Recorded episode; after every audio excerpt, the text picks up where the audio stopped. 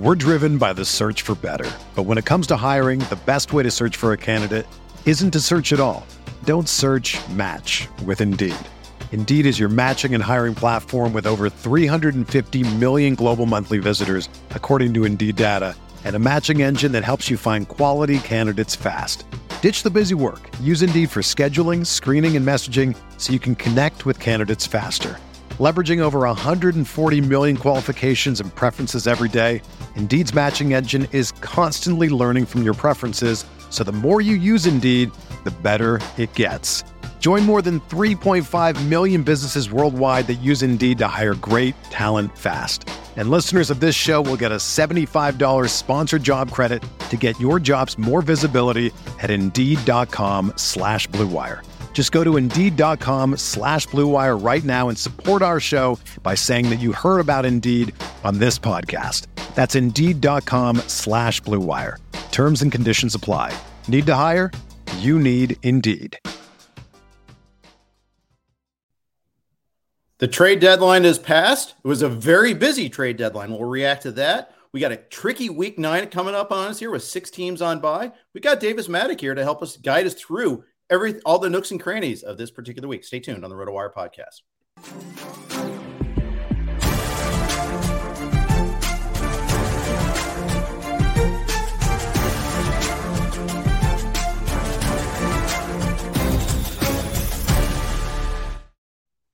Hey, everybody. Welcome to the RotoWire Fantasy Baseball podcast. Jeff Erickson here.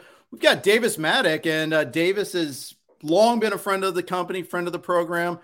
It used to be on the RotoWire XM show many, many times with me and Chris Liss. It's been a few years since we've talked, Davis. So happy to have you on. Thanks for joining me today. Yeah, always. This is actually true.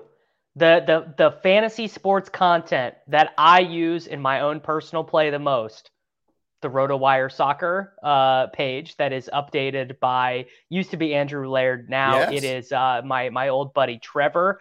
I use everyone's tools and stuff for different things, but I pretty much use that RotoWire soccer page every single day. It's a wealth of information.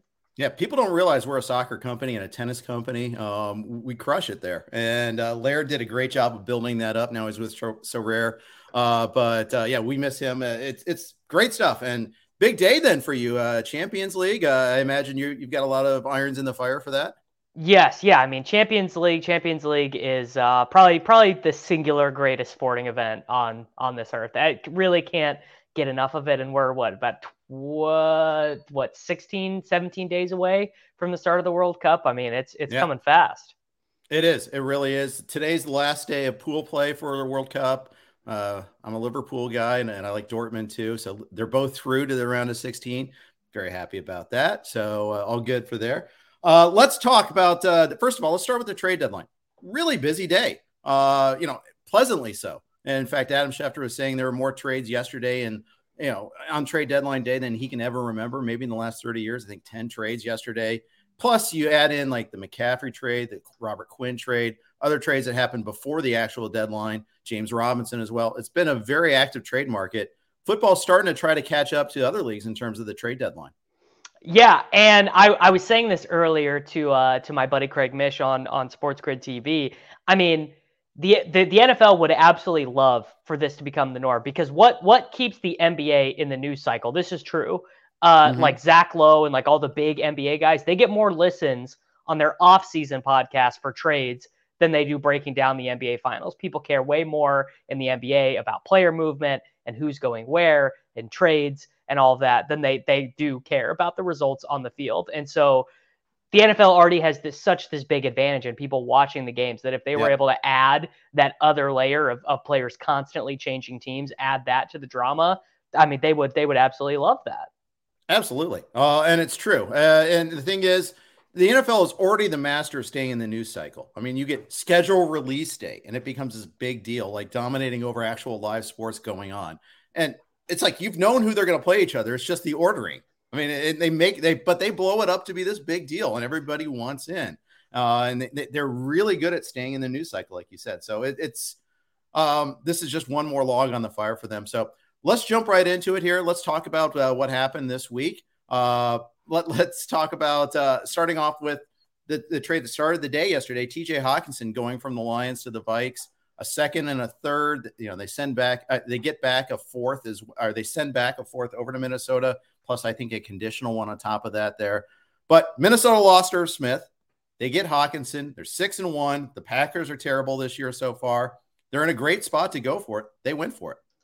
They did. I mean, I don't know if I would have traded 2 second-round picks for TJ Hawkinson. I mean, he is, I guess, to be fair, he is an extremely good run blocker, like maybe the best at his position other than George Kittle. I know I happen to look, his PFF grades at run blocking the last 2 years haven't been great. I would be disinclined to take that as predictive. I think he's probably still as good as he was as a rookie and as he was at Iowa. And I mean, it certainly cannot be bad with Adam Thielen, age 32 season now, to give them right. Another guy who's closer to Justin Jefferson in age, you know, I mean, and their options without Irv Smith were like Ben Ellefson and Johnny Munt, you know, two like right. just stone blocking guys. So I mean, another thing is, again, because I follow the NBA so much, my new thing in sports is I'm just not faulting teams going for it. Like right. I'm totally done being like, I don't know, it's a bit of an overpay and it's long. It's like, no, any team that's going for it and trying to win games, I'm just going to give them a thumbs up. Thank you. I appreciate you saying that because I felt the same way yesterday with that and with the Claypool trade too. I see all this. Like, I can't believe they gave up a second round pick. Well, you know how? Let's look at second round picks. There are some that have really hit. There's also plenty of Andy Isabella's lurking around the corner there too. You can miss on a second round pick just as easily as you can. If you get a fully formed player that can help you right now and you've got a chance to win, you go for it. I have no problem with that. And that's not even the Bears case. And we'll get to them in a second, but I like it. Now, I think perhaps in terms of target share, it hurts Hawkinson just a little bit, just because they do have Thielen. They do. Obviously, they have Jefferson. Even Osborne is a pretty decent third receiver. Does that, you know, I think I might move him down like maybe 1 or 2 notches in the overall tight ends. But let's face it, tight end's a wasteland anyhow. I'm not really that concerned. And I, to be honest, was not, I was like not a Hawkinson drafter, particularly in, like the tight end premium high stakes stuff. I like right. him and Dalton Schultz and these guys. I kind of missed that range entirely. I would say that Amon-Ra St. Brown, when he's been on the field, is just so good in the areas of the field where Hawkinson would be expected to win.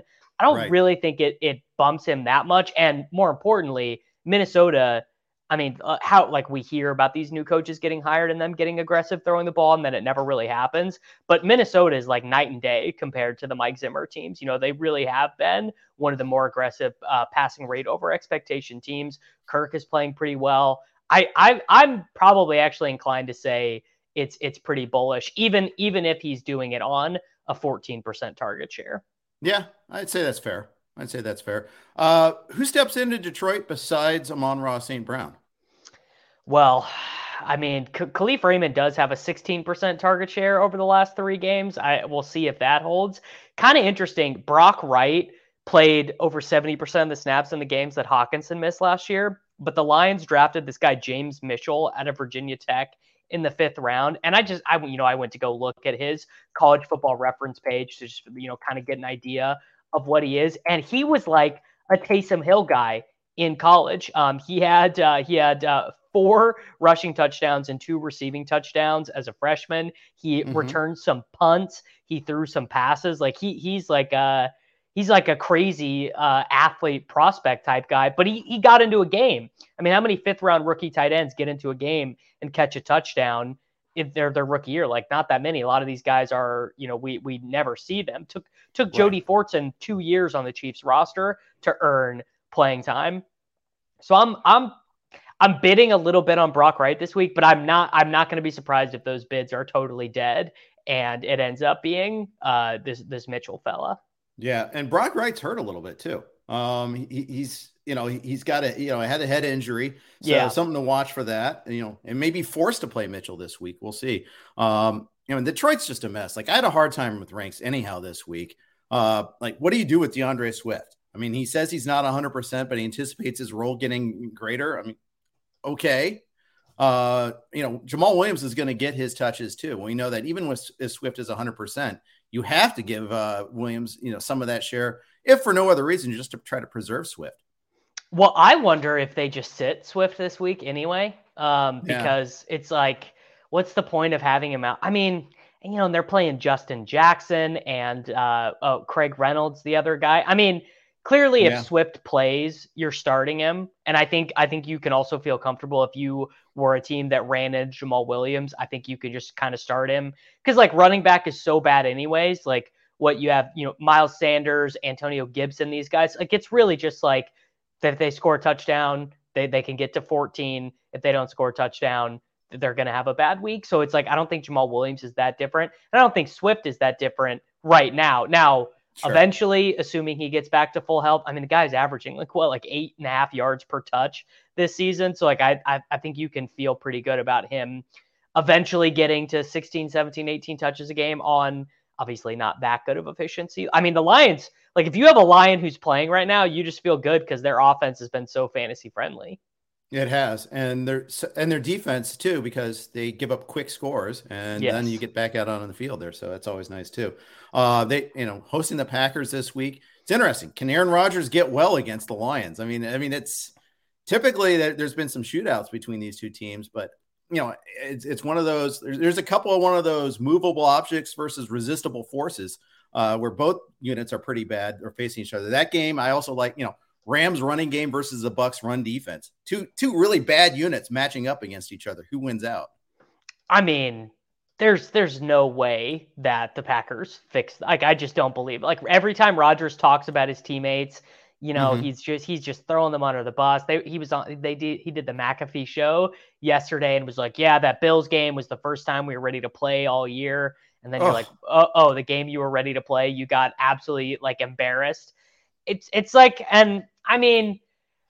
do know that quarterback production is pretty sensitive to wide receiver skill, and he is throwing to a bunch of jabronis and Romeo Dobbs out there. So, is Rodgers done? I don't know, but I don't foresee them getting better against the Lions. I think they're going to stick to the same stubborn game plan. I guess the one thing is they, every time they give up a touchdown, they keep doing these shot plays, these, deep play action, 70-yard bombs. And I think Christian Watson's conservatively dropped about 19 of them. So if he connects on one of those, if the Lions go up 7-0, play action to Aaron Jones, Dobbs is running free. And if they connect on that one, then maybe it'll be differently. And they'll be, they'll just be in a little bit more of a positive game flow. Because what it feels like to me is they get down 10 points and just everyone on the team knows it's over. They get down 10 and they're just like, what's even the point of trying out here? Yeah. I mean, the one thing is they did rediscover Aaron Jones exists in this last game, and that seemed to work. I don't know, maybe use him a little bit more often there. One of the huge disappointments is AJ Dillon, just being completely marginalized on this team. I think he has 3 carries inside the 10 this year. Really never saw that coming. And I, after that first week, after that first game of the season, I was like, oh man, I didn't draft enough AJ Dillon. This guy's getting targets. He's getting goal line carries. He's going to bury me. And then he really has not had one effective play since that first week, which is pretty crazy. Yeah, it is really crazy. I don't understand it. Got a little banged up in the game against the Bills on Sunday night. We'll see if he practices this week, but he falls squarely into that too good to cut, but not good enough to start category, which I just hate. Total roster. He's like Clyde Edwards-Helaire. You're not going to cut Clyde Edwards-Helaire because he might score 2 touchdowns, right? But you never feel good about starting him. Anytime you start him, you're like, well, I might literally get 2 points here. Yeah, and we got 6 teams on bye this week. This is when you need AJ Dillon. You need to be able to play him this week if he's going to be on your roster. If you've got Barkley or you've got or any of the there's 3 of the top 5 running backs are on bye this week. You're really scrambling to find somebody, and yet you don't feel comfortable playing them. It's just hell. I hate it. Yeah, it is absolutely miserable. I mean, which is part of the reason why. I mean, the old adage in fantasy football really did used to be you always want to be starting a running back at your flex position, and now it's I can't even really imagine starting a running back. I would have to have an embarrassment of riches at running back to be start even over your McLaurin's. Your Devonta Smith, Chase Claypool's the only wide receiver right now who I drafted a bunch of, who I'm just sitting is Drake London. Like, I just want the Falcons to have to sit and think about what they've done, because it's so like, he's so frustrating. But they won't. They're in first place. They feel justified right now. That's the thing that's so wrong about this, is they feel like, well, we're 4-4. We're doing better than everybody else in the division. Show me their error here. And it's that moral hazard thing. You know, do you keep your job, try to compete this year, or try to do the right thing for the long term? And right now, they're going this year. They're not basing. They're not looking at development at all. And you're not going to see Desmond Ridder on the field either because of that. And you probably should be seeing him on the field. Yeah, no, 100%, 100%. You're right. I mean, and the same thing with the Titans too. Like, we're not going to see Malik Willis. They're just going to cakewalk win that division. No one's putting any pressure on them. The Colts stink. The Texans stink. The Jaguars have way underperformed their metrics. Yep. And yeah, but same thing with Ridder. Like, I thought, but honestly, I would have guessed, I would have set the line at like week 8 on when we would see Desmond Ridder. And now I would probably be surprised to see him before week 14, week 15, maybe. And who knows, maybe the Falcons are still in it then. If the Buccaneers, like, if 9 wins takes that division, we might not see Ridder at all. Right. That's right. And we could be going through this again next year too, because, you know, we saw Kyle Pitts get kind of unlocked last week, but still London suffered. London had 1 target in a game where they are trailing in the first half by 21 points. 13 targets total. I mean, some of that was the Bengals were just burying Mariota in the second half every time he dropped back. So that had something to do with it, but it's just endlessly frustrating. I get it. Let's before we move on to the next trade, I want to talk about quick note from our friends at No House Advantage. No House Advantage is our title sponsor for the podcast here in football season. They are changing the game by offering the most dynamic fantasy sports platform available today. You can play in pick'em contests versus other people for the shot at winning big cash prizes. Download the app, choose a contest, select your player props, earn points for correct picks, and climb the leaderboard for your shot at hundreds of thousands of dollars every week. You can also test your skills versus the house and 20 times your entry if you hit all your picks. Bet on up to 5 player prop over-unders and individual player matchups across every major sports league, including NFL, NBA, MLB, PGA, MMA, and NASCAR. Sign up now with promo code NHAWIRE. That's NHAWIRE. At nohouseadvantage.com, or download the app on the app stores to get a first deposit match up to $25. Make sure to check out No House Advantage today and experience daily fantasy sports redefined, because it's not just how you play, but also where you play. You won't want to miss out on this. I'm here with Davis Mattek. You can catch Davis in many, many media places, including the SwoleCast, the TaekCast, and SportsGrid, as you mentioned, with Craig Mish. And Craig, man, he's like Mr. Marlin now. He's like, he gets all the scoops for the Marlins. I love it.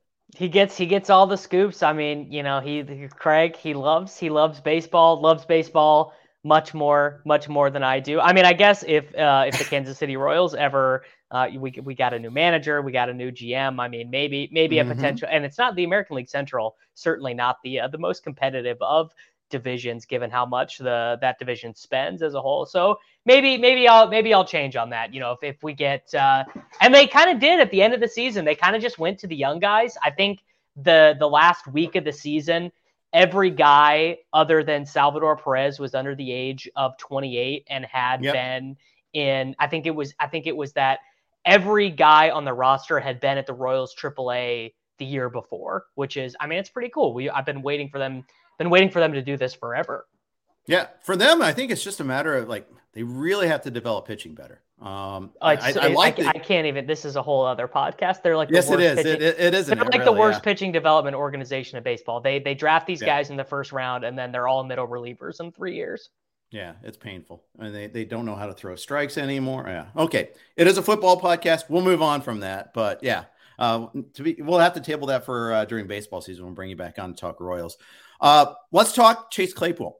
The immediate reaction across almost all of my timeline was, they gave up a second for Claypool? I can't believe it. This is terrible. I think this is the going rate for wide receivers. I like Claypool better maybe than others, because I think he was dragged down by quarterback play and offensive coordinators and play calling. I think I actually like them going out and getting Claypool. I mean, I love this move. So I was really critical of this front office this offseason for basically just abandoning Justin Fields. And I mean, to a certain extent, I do get the front office being like, Nagy left us in a horrible spot. The roster stinks. The defense stinks. We traded a first round pick away that we don't have. Let's not do what the Jaguars are doing and go all in and try and, you know, maybe even win the division this season. And I don't hate what the Jaguars did either in terms of giving Trevor Lawrence, Christian Kirk, at least some real NFL guys to throw to. Yeah. But I thought this was a total step in the right direction of being like, Fields is playing better than we thought. You know, I like a month ago, I was leaving Fields for dead. I was like, this guy just doesn't have it. And they're calling these designed runs. That touchdown throw to N'Keal Harry against the Bears, like that was totally not a throw that he would have made or would have even thought of making 6 weeks ago. And Claypool in his career has 264 targets and 32 rushes and has turned that into 14 touchdowns. I mean, like the dude.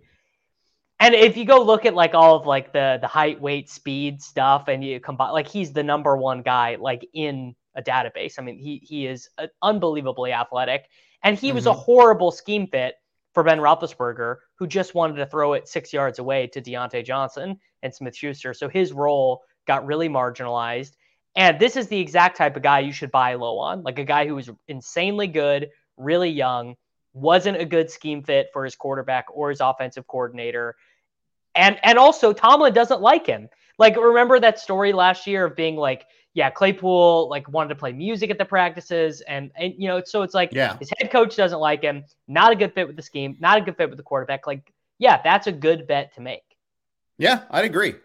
I saw some people argue that he's not a good blocker, that he was bad in the clubhouse. Yeah, he likes music. I mean, we did see some maturity issues on the field. That did happen. That was a thing that happened. It's true, but I'm willing to kind of see, I think people can get better as far as that goes. So I'm willing to look past that a little bit. And I don't think that's too damaging overall in the overall picture. So I'm with you. I like this deal. I think this is what it costs to get a good receiver. And you see what the Vikings paid for Hawkinson. And I think, you know, the Bears paid less for Claypool for a position that they needed, badly needed. I mean, you've got the 37-year-old rookie in Velus Jones. No, he's 25. I get it, but still. He's old for a rookie. There was plenty of reasons to criticize the Bears, you know, with what they did in the draft, what they did in the offseason. This was a thing that was actually a positive. They're going to be in shootouts too. They traded away Quinn. They traded away Roquan Smith. It's going to be a lot of high scoring games for the Bears coming forward.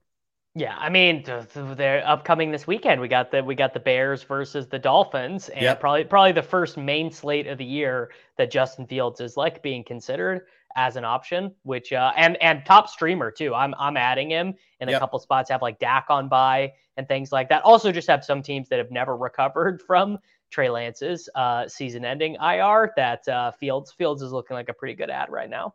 Yeah, I actually have Fields. I used him as a stream for Mahomes last week. So that was, there we go. That was a beautiful thing. That worked out pretty well. So yeah. And you know, other leagues. Yeah. I'm in the same boat. He is a great stream this week. I agree. And the Dolphins are going to put up a number too. The only thing that I think that could hold him back is the weather.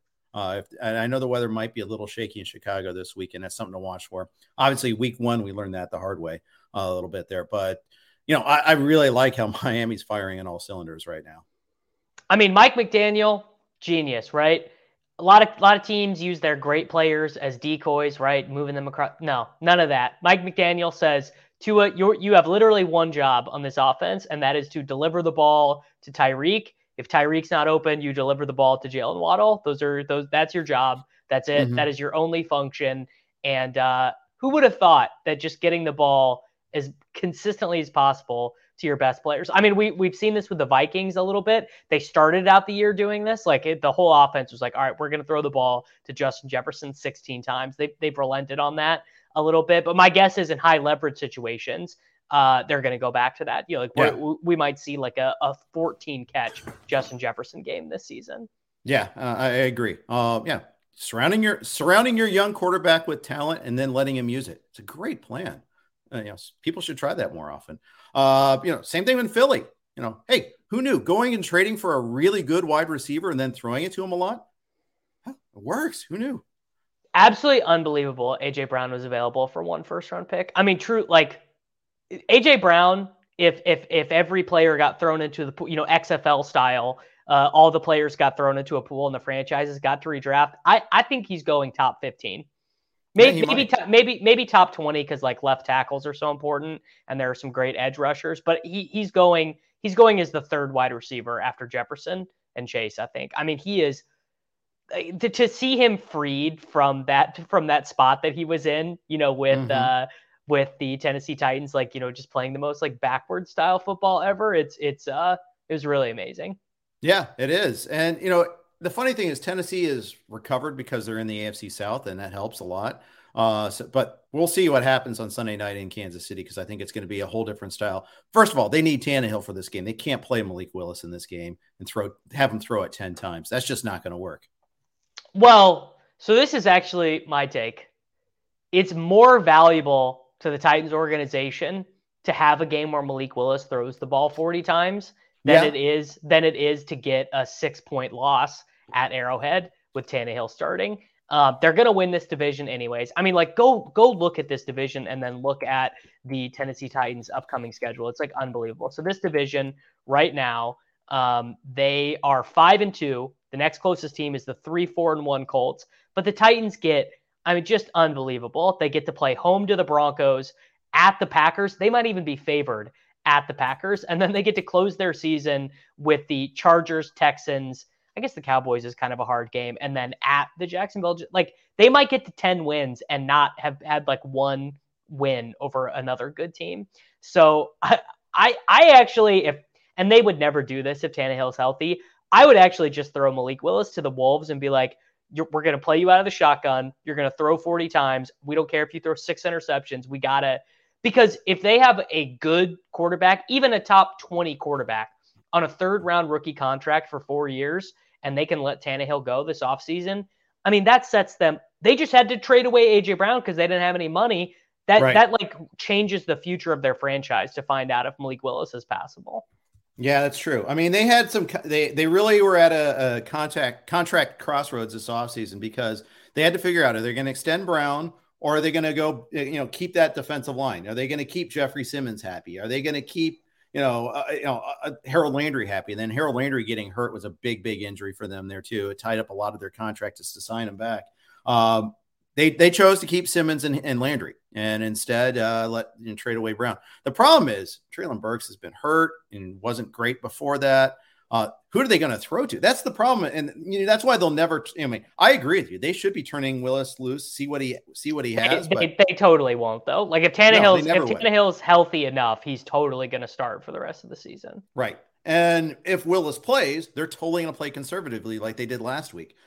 Even if it doesn't work, they have a less than 100% Robert Woods, Westbrook Ikini. I mean, if they had Burks back, maybe it'd be one thing too. They could actually have a threat out there. Even like the feel-good story, Kyle Phillips is hurt. They don't even have that as an option right now. They're playing like the most 12 personnel in the NFL because they're using Jeff Swaim and Austin Hooper. I mean, I don't know. It just doesn't make any sense to run NFL teams this way. I mean, I guess they did the right thing by drafting Burks, and he was starting to come on a little bit before he got hurt. I kind of thought he was going to explode the game before. He started out the game with like 18 yards on a deep target and then got an end around. And I was like, oh, it's coming. And then, yeah, he got the turf toe. I'll probably be – I actually kind of want him to stink the rest of this year or just not play, because he is going to be – like if he's going in like the 11th round of drafts next year, I'll probably just have him on every like high-stakes managed team, I would think. Yeah. How much do you diversify in best ball versus managed teams? How much of a difference is there, and how much you choose to diversify there? I'm diversifying pretty hard in best ball. I don't have anyone over 25%. Taysom Hill, my most drafted player, really good, eligible at tight end, but Albert O, my second most drafted player, not very good. Have a lot of, and that's why. In managed, though, I just want to do the best draft that I can every time. So it's like if I end up having a bunch of the same guys, But because I'm only doing like of like the high stakes leagues, I'm only going to do like, depending on the year, like 5, 6, 7 of those. And I don't want to be like, oh, well, I already have A.J. Brown on this team, so I can't have him on both. Like right. If A.J. Brown's just the guy, or, and it goes bad too. Like, oh, I have like multiple Darren Waller teams. And like, that's obviously horrible. He's been useless, but I don't know. I just don't, Because then you feel like you're going to box yourself into, like, you can't have that good of a year. Like, the best year I ever had in these manager leagues was 2 years ago in the main event. I on three teams, I had Josh Allen and Stephon Diggs, and I was like, oh, I'm literally going to win $1 million. So I've just been chasing that ever since. Sure, of course. And, like, you know, give you a perfect example. Last year, list was very strident in Cooper Kupp over Robert Woods. Because remember, they're going the same area. Yeah. Early fourth round. And he's like, no, I'm not going to diversify. I like Kupp better than Woods. I'm going to take him every time. Now, if had he diversified, he would have had a miserable year. He would have been hating it because he, you know, you could say they're the same value. No, they're not even close to the same. So that's the way it works out sometimes. Yeah, 100%. And that's actually an example of, like, in best ball, I would take a little bit of Robert Woods just in case I'm wrong. But in managed, I was like, in best ball is the only spot where I'm going to take guys I don't like. Like, I have a little bit of, Najee Harris, who, like, I could have been on the third round in one of these managed leagues, and I'm not taking Najee Harris, you know, but it's just right. Like the cost of drafting 300 teams. And, like, it's kind of like doing showdown, where, like, when I do showdown, I'm still going to have a little bit of guys I don't like at their salaries or whatever, because I don't want to group myself out of the best possible team if I right. get five other things right in my player pool. That's kind of like what it's like in best ball. It's like, if I'm going to spend my whole summer drafting these teams and Najee Harris happens to be the guy you need in week 17 and I don't have him, like, I'm going to be so miserable. Right. Of course. I could see that happening. All of our podcasts are hosted by the Blue Wire Network. We'll play one of their ads right now. We're driven by the search for better. But when it comes to hiring, the best way to search for a candidate isn't to search at all. Don't search, match with Indeed.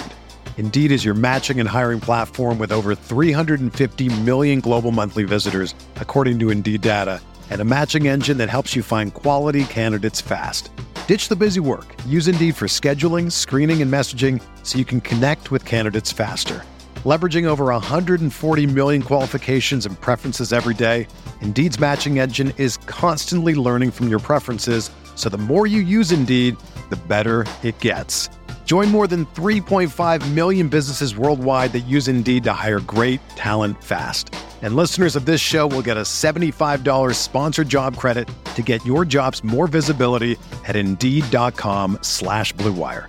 Just go to Indeed.com/Blue Wire right now and support our show by saying that you heard about Indeed on this podcast. That's Indeed.com/Blue Wire. Terms and conditions apply. Need to hire? You need Indeed. Thank you to the Blue Wire Network for hosting us. Thank you for indulging us in playing these ads. I'm with Davis Mattek. We're talking trade deadline, week 9, all things fantasy football. Davis, this week, really tough. 6 teams on bye. Cleveland, Dallas, Denver, Giants, Pittsburgh, San Francisco. I got a lot of Nick Chubb in the third round, for instance, there. Tough week. Trying to find 30 running backs to rank, let alone the next 30. It's just an exercise in misery this week. Yeah, it really is. I mean, definitely there are going to be some teams starting Jerick McKinnon this week. I guess maybe teams that held on to Deion Jackson. I just was going through waivers and found a couple teams where I did not drop Deion Jackson in last week's waiver run, feeling pretty good about that. Honestly, I think that this creative player starting for the Rams, Ronnie Rivers, I bet he finds his way into some people's lineups this week. I mean, it's because not only are there a bunch of teams on bye, not only are there a bunch of teams with injuries, there are more teams than ever playing 3 guys. And some teams were just, even with 2 guys, like the team is so bad, or they're just like, the Rams could just play 1 guy. The Rams could give Darrell Henderson 100% of the snaps, and I don't know if he'd crack 10 PPR points. Right. I mean, that the state of that offensive line, the state of that offense is so miserable. I agree. I mean, I wouldn't be surprised if Kyren Williams gets activated and takes over, like, gets 8 carries to Henderson's 5 to Rivers 4 or whatever. And then there's Malcolm Brown just sneaking in a goal line carry anyhow, just to tick us all off. I mean, it is just an exercise in misery. I'll be starting Rachaad White in leagues this week. I'll be starting. I think he's fine. I think Rachaad White is, like, totally fine given the state. I bet he gets like 8 points here. Yeah, he might. He very well might. We mentioned A.J. Dillon. I have to start him in some places. I've got him right there with Jerick McKinnon in my rankings. McKinnon gets more snaps than anybody on KC, but, it's just doesn't get goal lines. And just what does he do? I mean, you know, I think everyone went a little crazy over Pacheco after that Rappaport report a couple weeks ago, but then he ended up not doing a whole lot. And then now they're coming off the bye. Pacheco's actually probably still available in some leagues. And in fact, I bet he even got dropped a ton over their bye week. I mean, he's the classic example of a guy that, okay, I held on to him for 7 weeks. He's got like 8 points, never started him, never came close to starting him. It's their bye week. I got another injury, like maybe a Breece Hall team. So you lost Breece Hall. You got Pacheco on your bench going into the bye week. Like you got a bunch of guys to cut. He's out of there because you got to pick up Ty Johnson or whatever. Yeah. Yeah, and then you cut Ty Johnson after they trade for James Robinson. Like, I don't even feel comfortable starting Robinson or Carter. I mean, I don't know what to do with the Jets' backfield situation. I think you can feel comfortable starting Carter. I mean, Carter, he ran more routes. He got more targets. Like, Carter is going to go into the role, basically, that Breece was in, just not be as good at it. Mm-hmm. And although I think James Robinson will probably get some goal line stuff. That will be really annoying. But Carter, very similar to Rachaad White. Actually, I think he probably grinds to 8 if he happens to catch a touchdown or stays in on the 2-minute drill instead of Ty Johnson coming in and catches a couple. Like, yeah, I mean it's gross. But Carter probably is a top 25 running back this week. If I looked at rankings, like I would bet he probably has to be. He's close. I have him at 28 right now. And I don't love the matchup against Buffalo, but then again, Green Bay did run well against them last week, so maybe that is viable. The Jets are just a mess with Zach Wilson, though, too. I mean, it's just there's such a bad offense right now with that situation there. I mean, it's horrible. Yeah, I mean, what is the plan at this point? Oh, we're benching Elijah Moore. We're just not going to play him. We're going to play Denzel Mims and Jeff Smith over him. Like that doesn't really make much sense, especially with Corey Davis out.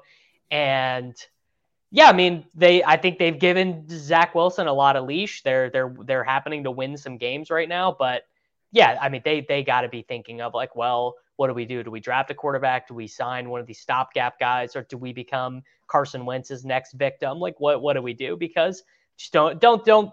And Zach Wilson can make all the throws. I think that's what's even more frustrating about it. Like Josh Rosen couldn't process the game and also couldn't make all the throws. Zach Wilson can make all the throws. He just like loses his mind when it's like they snap the ball and he just like blacks out. I have no way to explain it. Yeah. It's auto scramble. It's like from the word go, he's looking to go, he's backpedaling, and it's a tough watch there. And I feel for Elijah Moore. I mean, I don't know what his situation is, why he became a decoy and not even getting on the field. 10 snaps last week. With Corey Davis out, I mean, how does that even happen? I mean, I guess Wilson is probably even better than they thought. Like Wilson has been absolutely phenomenal. Sure. And that probably creates a little bit of a rift. But I mean, I don't know. I'm not ever really going to get mad at a wide receiver who's always open. I mean, you go watch like Elijah Moore last season. You know, I think it was when he had 3.9 yards of separation at the catch. It was like more than Cooper Kupp, more than Devontae Adams. He was like always open. In games that Zach Wilson has not started in his career, he averages over 15 fantasy points per game. So it's like pretty frustrating probably for him to be like, yeah, I'm always open and I'm getting the ball when I'm playing with Flacco or Josh Johnson or Mike White, but this kid can't get me the ball. Like, why can't he get me the ball? Yep. And then he had the temerity to be frustrated by it there, and that put him deeper into the doghouse. Meanwhile, Salah's like doubling down, saying, "Hey, we're 4-1 with Wilson starting." Like, okay, yeah, this isn't going to end well. It's not, and I mean, this is another situation where the winning is causing suboptimal decisions. Like the fact that they've happened to win these games is leading them down a road that's squandering an asset. I mean, Elijah Moore is a positive value asset. And they're going to ride him to negative value, I think. I agree. I absolutely agree here. Talking about problem decisions, Thomas asked Deion Jackson or Darrell Henderson this week. Deion Jackson is going to be like a top 12 running back this week. If Jonathan Taylor is out, Naheem Hines is gone. Mm-hmm. What is how many plays is Moss going to be able to get on? 10, 15, maybe. It's like he didn't get traded on a Monday. He got traded on a Tuesday afternoon. So he's got like Christian McCaffrey, the best running back in the world, got traded on a Tuesday, and he was able to get in for, I think, 22 plays in his first game as a 49er. Zach Moss is not Christian McCaffrey. Yeah. The only difference is it was Thursday night. It was Thursday night. Thursday night game. So a little different. And he had a cross-country flight and all that, but still. Yeah, but he went to Stanford. He went to Stanford, though. Yeah. And Moss, and here's the thing, Moss isn't good either. That's the other thing, too. You know, there's no impetus to get him on the field the way there was an impetus to get someone like McCaffrey on the field, for sure. Taylor didn't practice today either because of that ankle. So something to watch for sure.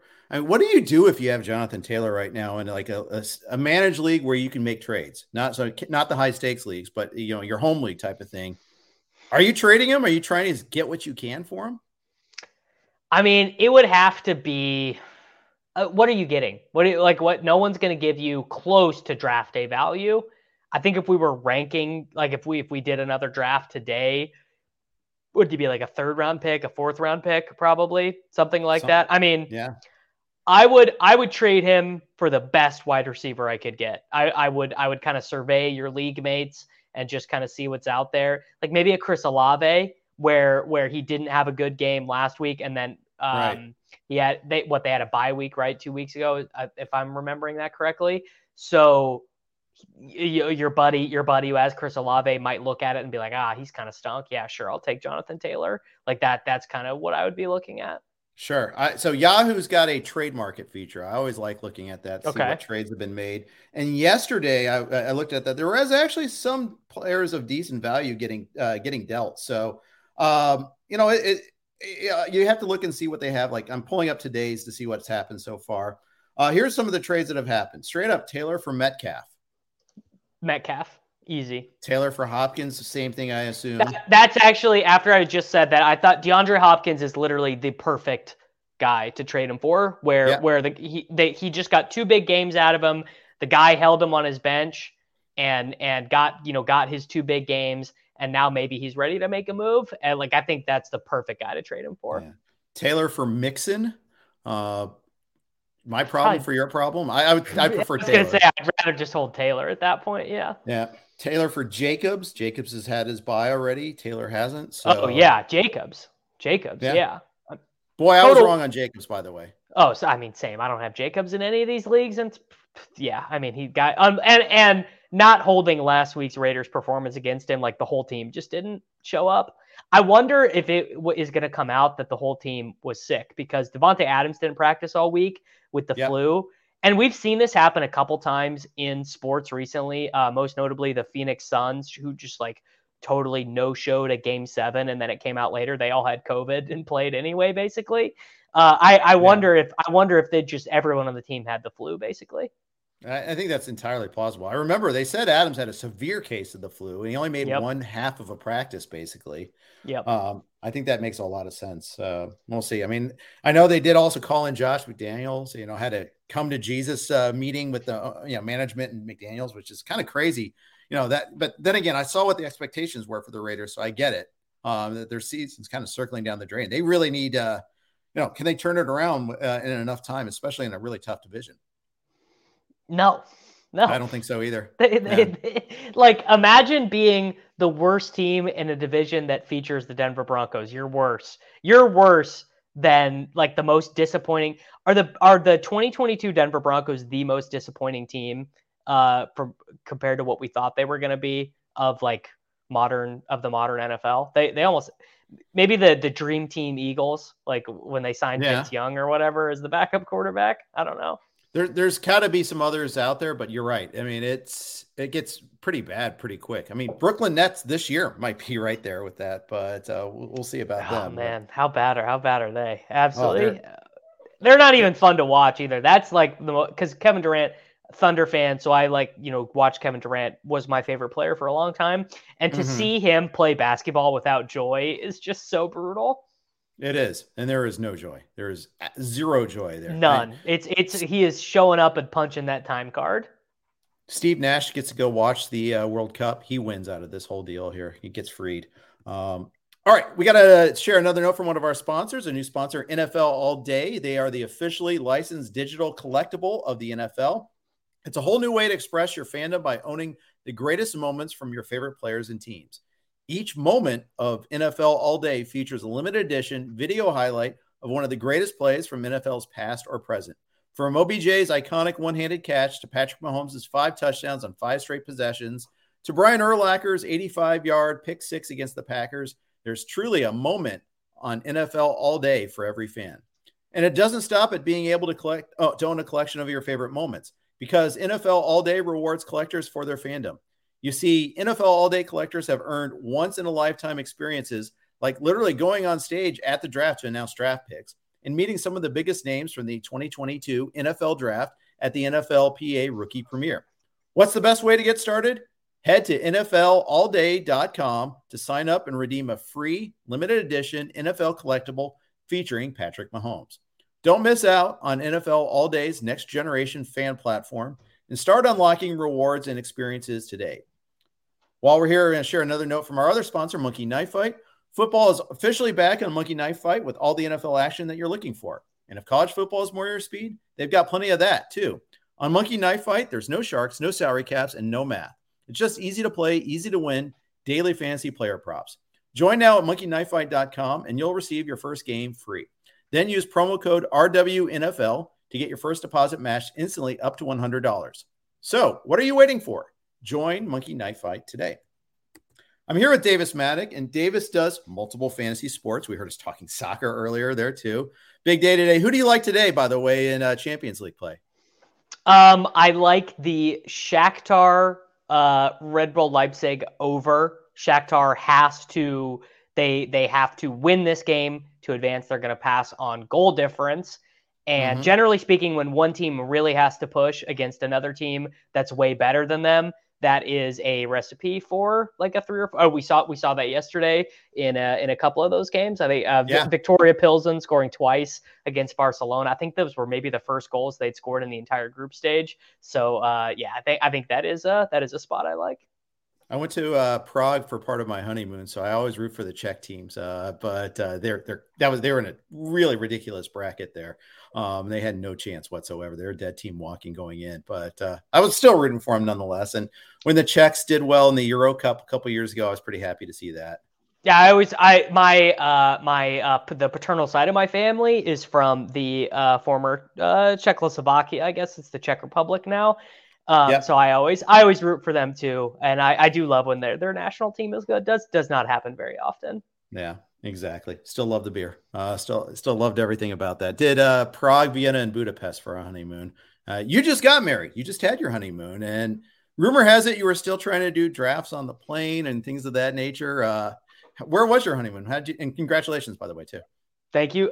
We just did all inclusive in Jamaica. It was amazing. Okay. I mean, it's perfect for me. I think I read like 4 books when we were there. I mean, we just did nothing but sat by the pool all day. It was pretty nice. So I got a couple drafts in on the plane, and then I registered for a bunch of slow drafts, a bunch of slow Best Ball Mania 3s. And I honestly could have done way more. You got nothing to do. You're right. Truly just relaxing. Yeah. You're on your phone anyhow. What's the difference? Yeah, in what you're doing when you're on your phone. So yeah, I get it. We did a thing, Turks and Caicos a summer ago. A similar thing. Honestly, I need to be doing stuff. I need to be going and seeing sites and things of that nature. For 4 days would be ideal for just hang out by the pool thing. And after that, I need to be off and doing things, playing golf, doing excursions, things of that nature. Otherwise I get bored pretty quick. Next time I do it, or if we ever do it again, I would definitely want to go to one that had a golf course on site. That would have made it a lot better. Yeah, absolutely. I did not play around. I did not get off the property when we did. And that was a mistake. Same. Yeah. Yeah.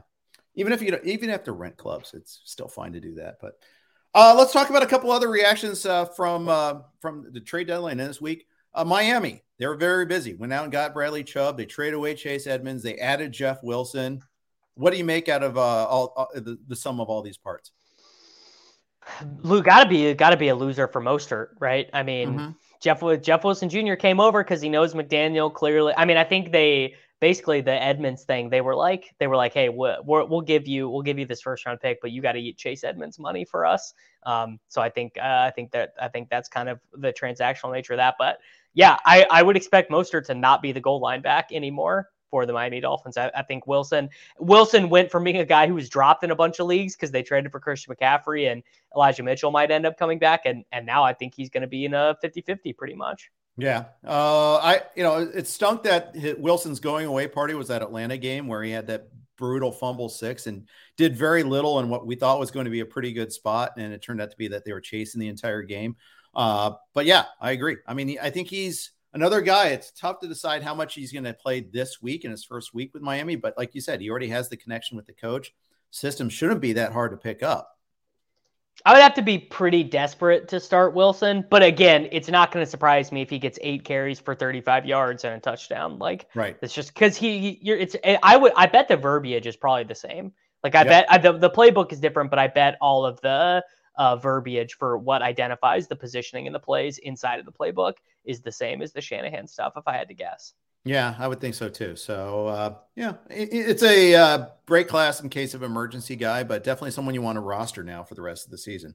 Yeah, for sure. I think he's now like a premium tier handcuff. The same way not quite as good as like Tony Pollard or Rashad White, but like the second tier of really good handcuffs below that. Gotcha. As far as Denver goes, are you dabbling in any of those three backs? No, this has got to be the worst backfield situation in the league now because I think Edmonds will play passing downs, Melvin Gordon will be first and second downs, and then Latavius will be goal line short yardage. Ugh. Like it's literally it's going to be a three-way split on one of the teams that runs the fewest plays. And what are they? 18 points per game as like a team. It's like would you start a three-way timeshare on the 2021 Jacksonville Jaguars? Like probably not. Right. Exactly. There, could they fix things after the bye? Maybe. But I mean, the fact is their offensive line's a shambles right now. They lost their left tackle. I mean, that's a bigger impact than people realize. Russ is doing whatever he's doing. I mean, it's misery. I mean, it's like, I knew that there was a chance that Russ was not as great as I thought he was, mm-hmm. it was so easy for all of us to be like, oh, Pete Carroll, John Dorsey, these guys, they have no clue. Turns out they do. Turns out they have a lot of clues that were not available to us. Because I don't think Russ physically looks all that different. I don't think the deep ball looks all that different. I just think he can't. I don't know. I don't have a good explanation for it, but I do know he looks horrible. And the offense is, I think the weapons are, well, maybe the answer is that Sutton and Judy are not as good as Metcalf and Lockett. Maybe that's part of the answer. I think that's part of it. We thought, oh, they're going to unlock Sutton. I can't wait. They're going to unlock Judy. I have Judy in a dynasty league. I'm like, yes, I'm turning down these trade offers for him. Oops. I still think Judy can play. I still think he's good, but I don't know. And it turns out Geno Smith is not the joke that everybody thought he was either. He's actually pretty decent. Probably the best story of the year, right? Is Geno being this journeyman veteran quarterback who like got done dirty by all these organizations, and then turns out maybe should have been starting, over the Ryan Fitzpatricks of the world this entire time. Yeah, it just makes you wonder, like, what happens when a guy gets, if a guy gets drafted by a different organization. I feel that way. Like, what if Sam Darnold got drafted by a real organization? He still might have stunk, but. If he got drafted by a team actually where he had a fighting chance and didn't have Adam Gase and didn't have Matt Rule. I mean, it's just, well, maybe he could have been. I mean, you see what happened with Bailey Zappi. I mean, Bailey Zappi was rotting away on the end of the Raiders bench. I don't think we ever would have heard from him, but he's, Bill Belichick, like all these guys, I don't know. I guess maybe that's a bad example because we don't think the Patriots offensive coordinator is we have no idea what their offensive coordinator situation is, I guess, but right. I'm just really mad at the Patriots because in the pentathlon league that you and I are in, they cost us a very important survivor point. We had gotten very lucky. Sammy and I co-own a pentathlon team, and we'd gotten very lucky in survivor, and then they get blown out by the Chicago Bears. That was horrible. That was horrible. Survivor, usually I'm really good at. This year I've been out quicker in Survivor than Kramer in the contest. It's just like that. I'm done. It's just usually I'm really good at Survivor. This year I did this. I plunked down for Circa out in week one. It was terrible. Just awful year for me. Yeah, that was us last year. Sandy and I had an awful go in Survivor and everything. I personally like the double strike format when you're playing a smaller number of people. I think for a massive you know, 50,000 person contest or whatever, it's just one strike and you're done. But I think there's actually more strategy and a little bit more thinking the way that we're doing the pool this year, where after next week, we go to double picks and stuff. It's like, I like that wrinkle. Indeed. Mikey asked about Keenan Allen. We got to wait to see if he practices. He didn't. I don't think he's going to play. I think plan on him not playing. I think pick up DeAndre Carter on waivers tonight. Agreed. I know you got a lot of work to do, Davis. You got like multiple podcasts. Tell everybody where they can find your work. They can follow me on Twitter at Davis Mattek. They can listen to the SportsGrid Fantasy Football Podcast. They can listen to the TaekCast if you just search my name on iTunes, Spotify, Google Play, wherever you listen to podcasts. All of those will pop up. And I'm about to go do the SwoleCast here in about 5 minutes. So if they really want to hear me talk more, they can come and listen to that. Very cool. Hey, thank you for spending some time with me today. I know you're a busy man. Really fun. Thanks for joining me today. Hey, thanks for having me. Always appreciate it. Always love to support RotoWire. Great pillar of the fantasy community. I always appreciate you guys. You bet. Awesome. Good stuff there. Go check out Davis's work. Go listen to the SwoleCast coming up next. Thanks for listening to RotoWire. Have a great day. Everyone is talking about magnesium. It's all you hear about. But why? What do we know about magnesium? Well, magnesium is the number one mineral that 75% of Americans are deficient in. If you are a woman over 35, magnesium will help you rediscover balance, energy, and vitality. Magnesium supports more than 300 enzymatic reactions in your body, including those involved in hormonal balance. From functional medicine doctors to mental well-being and female hormone experts, we all know that magnesium is the one mineral to improve all aspects of well-being and health. But which one? Magnesium Breakthrough from Bioptimizers, the trusted choice recommended by leading experts, with 7 best-absorbed forms of magnesium to ensure your body receives the support it needs for overall well-being. Go to bioptimizers.com/balance today and use code BALANCE10 for 10% off. Support your journey to wellness at bioptimizers.com/balance. Magnesium Breakthrough from Bioptimizers, your foundation to optimal health and vitality.